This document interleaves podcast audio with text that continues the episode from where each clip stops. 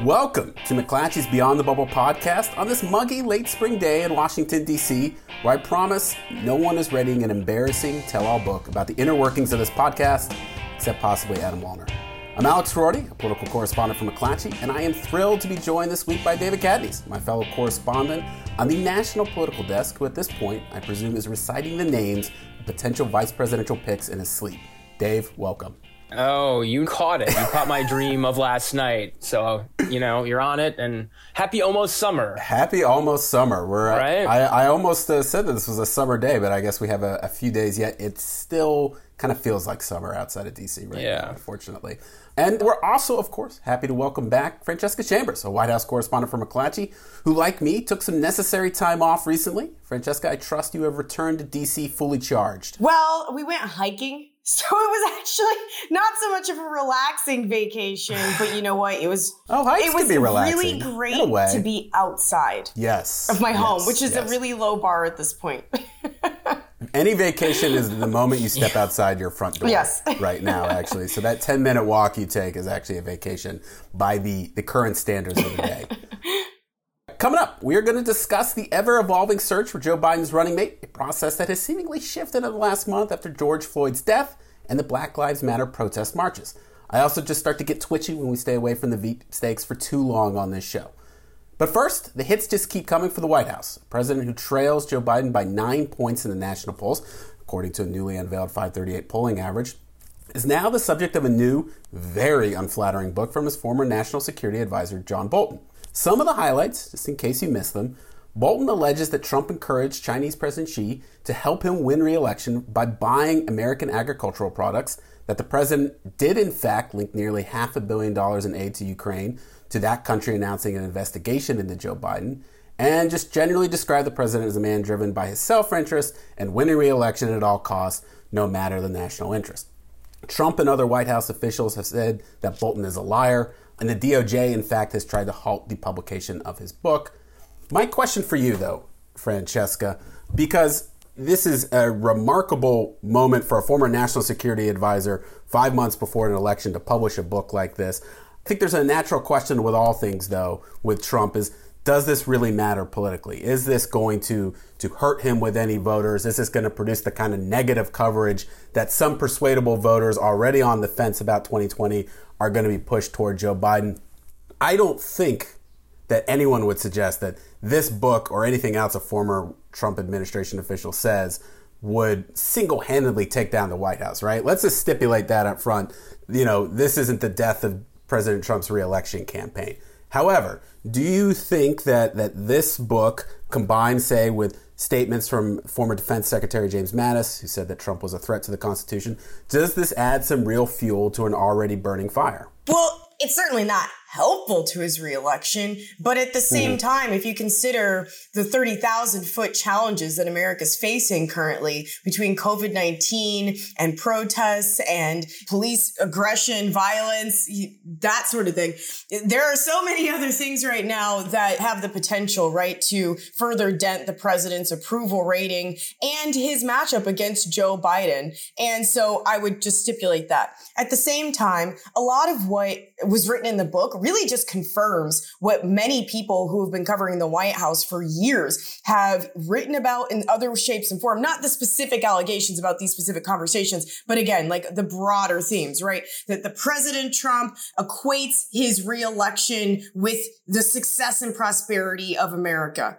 He's been doing that. We've seen him do that based on his own words. And at the same time, I would also say the Democrats are also equating Donald Trump's reelection with the success and prosperity of America, saying that if he's not kicked out of office, right, like that, that there all these terrible things will happen. So some of these themes are things that have been covered extensively, including the theme that President Trump likes authoritarian regimes, that he's been in awe of some of these authoritarian leaders and wishes that he could have the same powers that they do. And I think just taking away from the specific instances that Bolton laid out, like about asking Xi Jinping for help with the election, that he touches on many of those same themes. So coming back to your original point, it doesn't reveal a ton that was new about Donald Trump.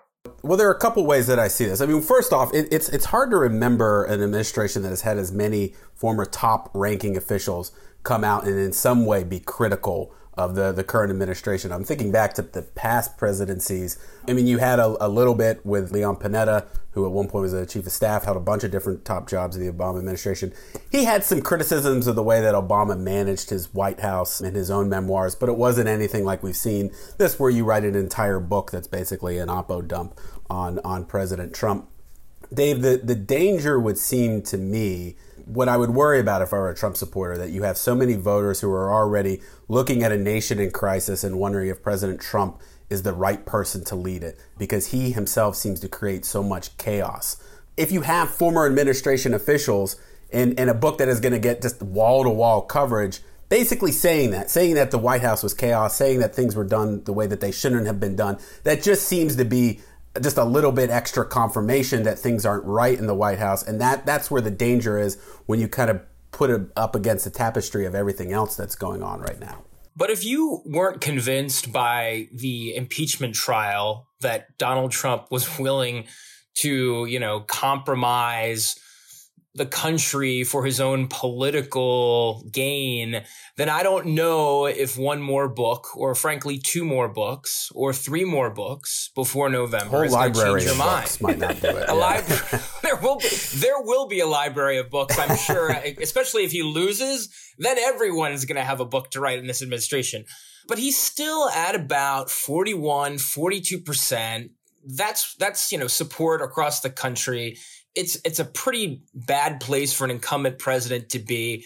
But I think the events that are more shaping his reelection are the response to the coronavirus, an economy that is now in recession, in depression, however you want to characterize it, and frankly, a nation that is dealing with racial unrest and is getting more sick of the division and is looking for healing every day. Now, Bolton is going to drive news coverage probably through the next week as it rolls out officially on Tuesday. There will be more snippets, more interviews. It contributes to the bad information flow, as Francesca said. It is not helpful mm-hmm. to his reelection campaign. I mean, when when was the last good day Donald Trump has had?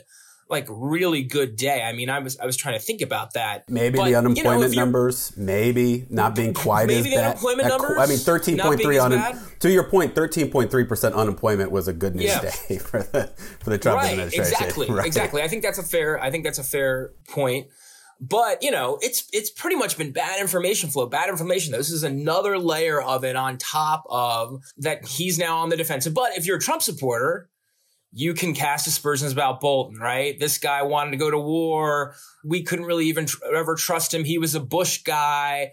I mean, you, you you see the arguments that have already been been coming out, and I think like Trump's 39 to 42 percent holds. I don't think that necessarily changes it, and I don't think that come October, November, we will say that the Bolton book was the most pivotal point in the election. Could be wrong, but I doubt that this will be the biggest story when we write the history of 2020. Sure. I think it is nothing more than a footnote, and in part because of some of the criticism that John Bolton has received from Democrats.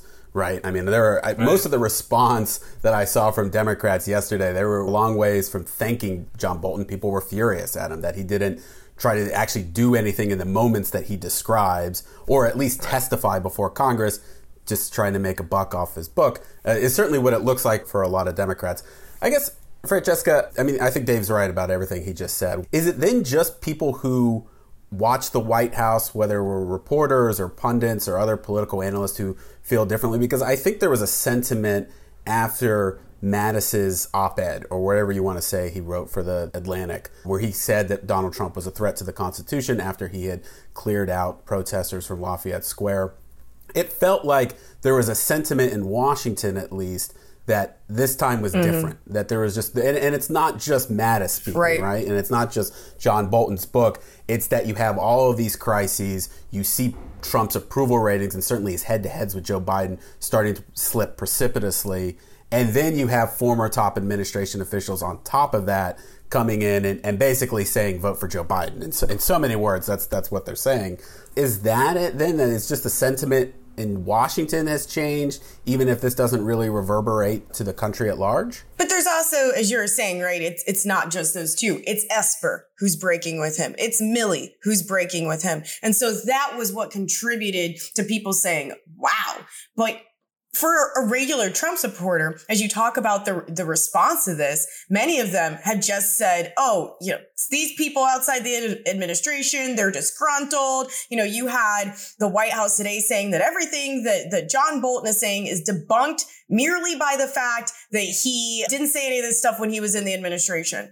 But an important point on this is that the White House isn't actually like line by line going through and saying, no, he never asked the Chinese for election help. Like they have not said that. The president himself was on Hannity last night and he did not deny that on Hannity. Their line has been that John Bolton leaked classified information, you know, in this book or published it. Okay. So for it to be something that's criminal as they're alleging, then they're seemingly acknowledging that these things are true, that these things actually happened.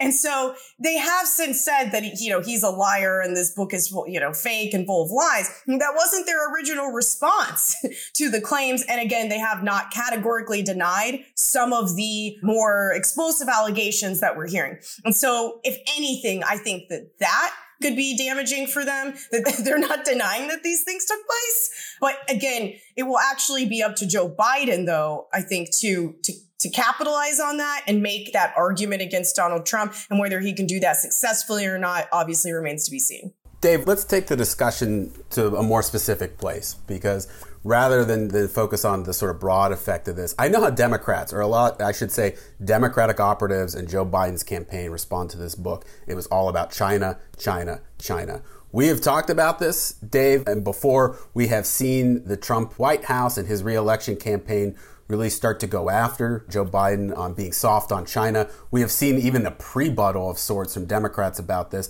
But I get the sense that for Democrats, the the real political fallout from this in their mind, again, talking about Democratic strategists working on the 2020 campaign, is that this weakens Trump's claim that he is tough on China, gives them some ammunition from that. Do you think, in that specific way, that there could be some real political fallout here in, in 2020?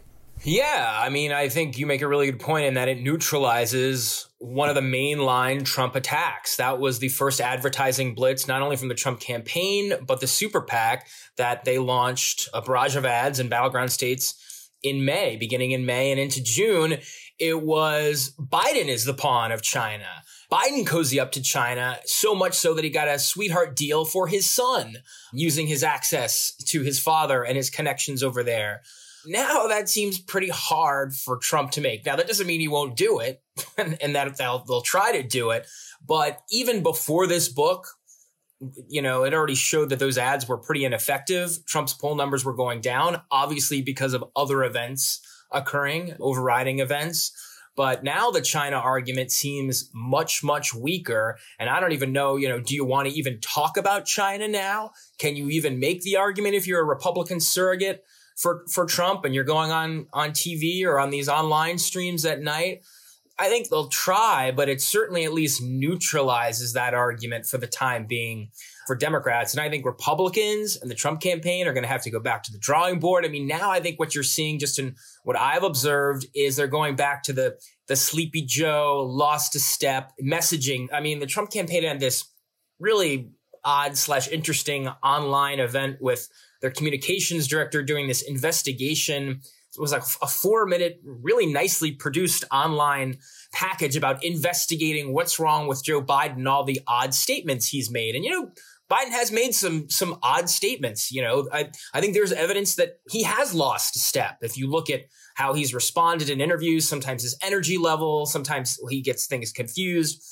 Trump campaign going back to that argument. But overall, they're still searching for an argument. I think that's the point, and nothing has stuck yet.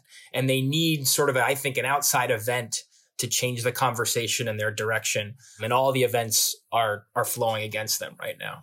Yeah, I mean, Francesca, is is based on your own conversations with the White House, the reelection campaign. Do you think that there is even now, as as we you know reach summer, that the the Trump campaign has any idea what its main line of criticism is going to be against Joe Biden? Because to me, it has become one of the biggest stories of the 2020 election their inability to find something that can break through against him. Yeah, so they have been continuing to push this message, as Dave said, like, you know, Biden, he's a befuddled old man hiding in his basement, you know, like even as he was not just out giving speeches. So I'll just leave that there. But I want to talk about the polling as well for a second, because one of their biggest arguments against Joe Biden is this whole idea that four years ago, Donald Trump, when he faced off against Hillary Clinton, the polling was really bad for him and he still won. So polls are fake and they're, you know, they're all liars not real. And if you actually go back and look at the polling, as I did,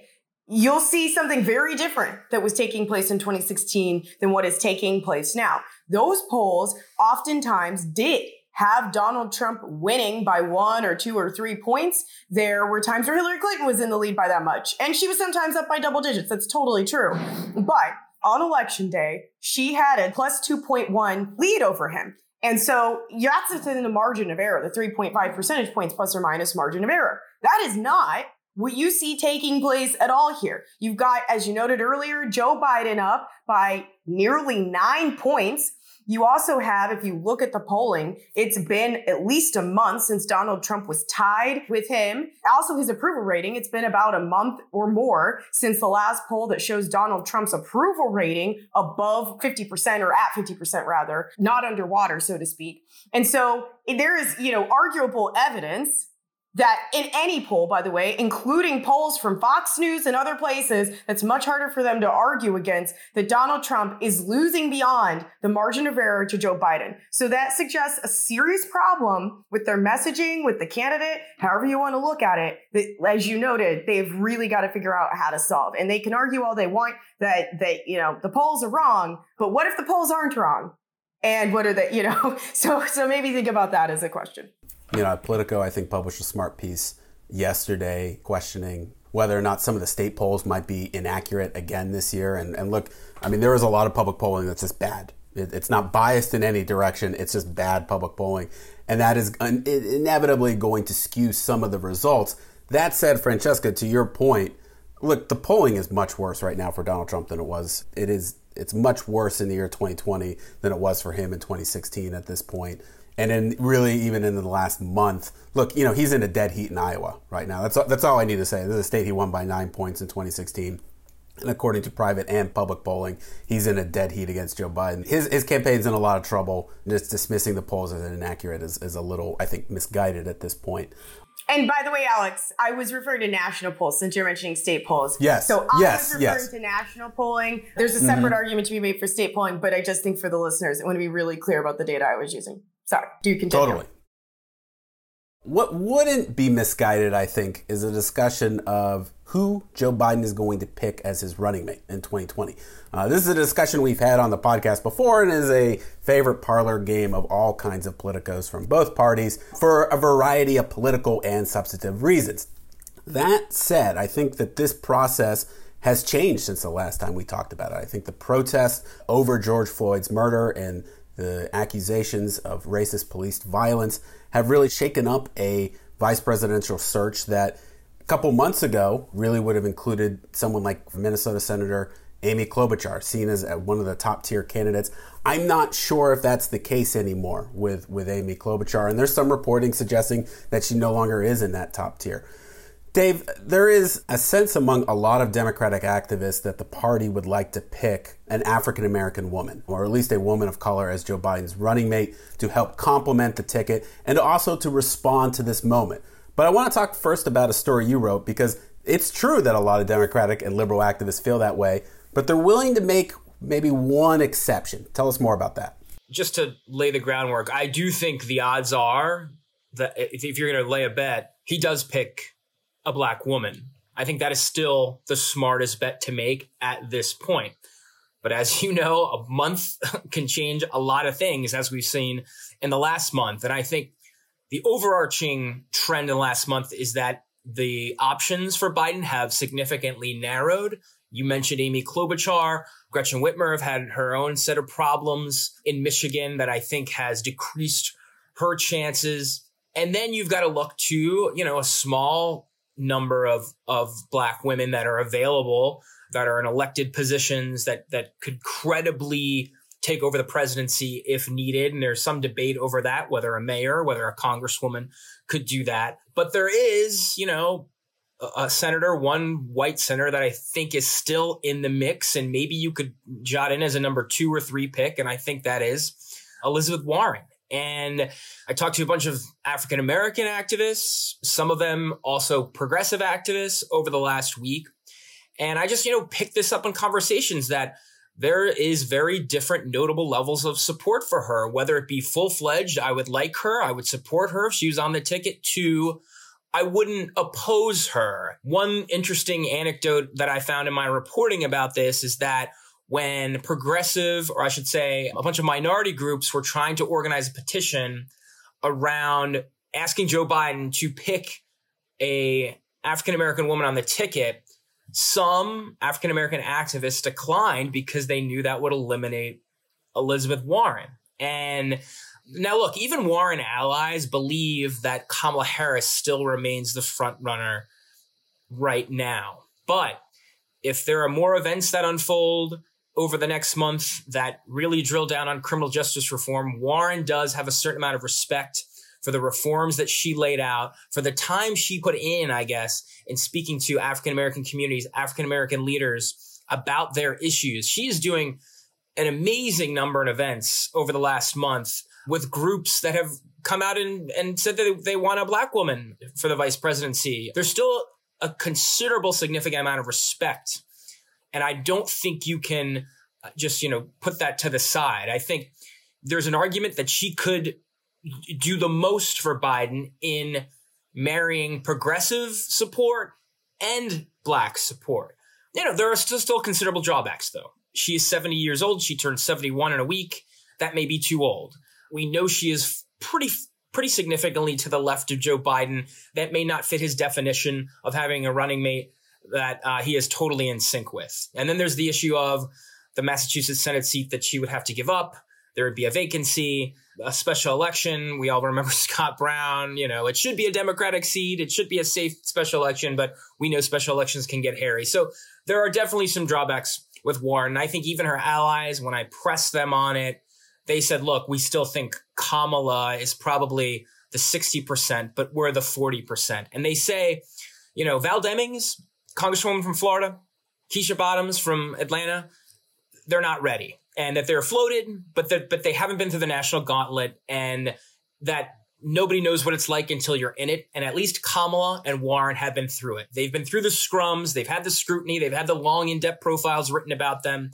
Everything's been poked so that this vice presidential race will come down to one of these two. They're both senators, they're both compelling figures, different ideologically, different coasts, different ages. But in the end, that's the that's the calculation Biden Biden will have to make. The other names will be floated, but it was to the sense to me that those are going to be the two finalists. But you know, a month can change a lot. So. a month has already changed a lot in, it, right? in, in, American politics. Francesca, let's go with the idea that Joe Biden picks Elizabeth Warren as his running mate. Dave just said, I mean, it's still very much in play. Uh, would really be positively received by a lot of corners of the Democratic Party. How though does a Trump campaign? How though does the president himself? respond to a, a, Warren selection because I just feel like I'm going to hear the word socialist an awful lot if she's picked. Is, am, am I on to something there? I'm I'm a little tepid about writing Donald Trump's playbook for him right now. no, know? go ahead and do it, uh, Francesca. Go yeah, ahead and do it. That's what the podcast right, is for. Why not? It's yeah, fun. it's fun. all right, so right, I, yeah, totally. Like she's a socialist. You know, Joe Biden isn't actually going to run his own government. Elizabeth Warren will be running it, and look at all these things that she's been pushing for with progressives. They're going to take away your guns. They're going to take away your Second Amendment rights. They're going to take away your country. I mean, you're going to hear just a repeat of all of that.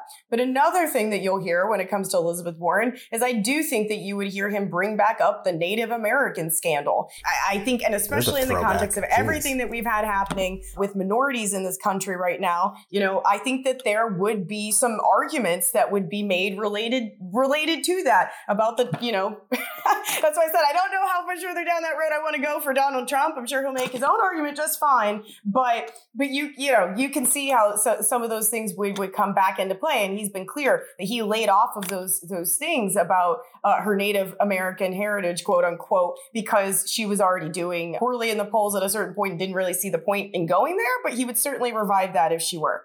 I want to make another point though generally dave you talked about the people who've been through the fires in the national campaigns and i've been thinking about this a lot lately and some of them, though, like Elizabeth Warren and Kamala Harris, did go through that process. And once they came out of it, right, there were all these articles, as you said, that were assessing their candidacies, but most of them were assessing that they did a bad job that they like had bad campaigns. And that was a lot of the problem there. And so certainly within the Joe Biden apparatus, perhaps some of those issues would, would go away for them. But, but Elizabeth Warren, a big problem for her was, was defining who she was.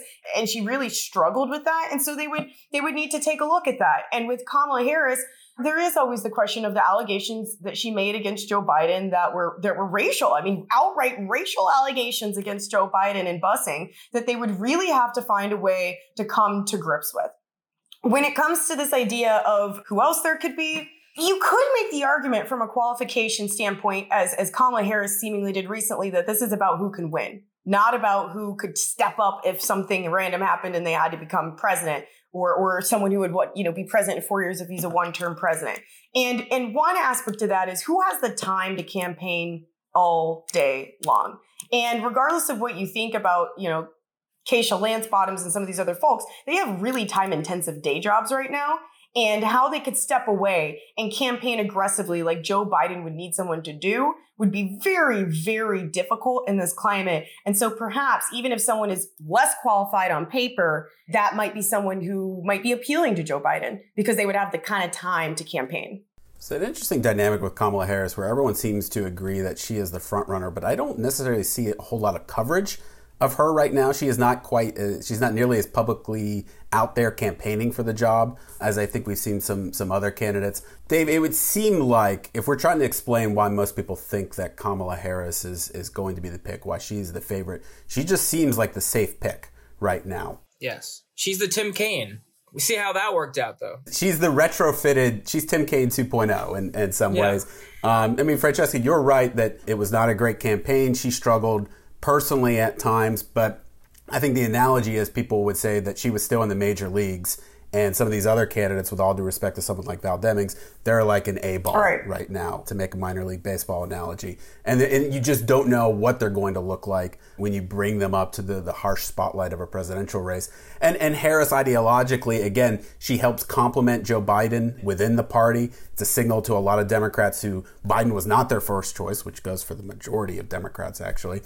He gets it that he wants someone who is ideologically more simpatico with the other wing of the party. That's what it seems like. That that's the, the argument for Harris right now, particularly in light of a race where Biden is leading national polls by nine points. Just don't screw it up. Pick the safe right. pick like Kamala Harris. I'm just feeling contrarian today, Alex. no, go for it. As, again, that's what the show's for.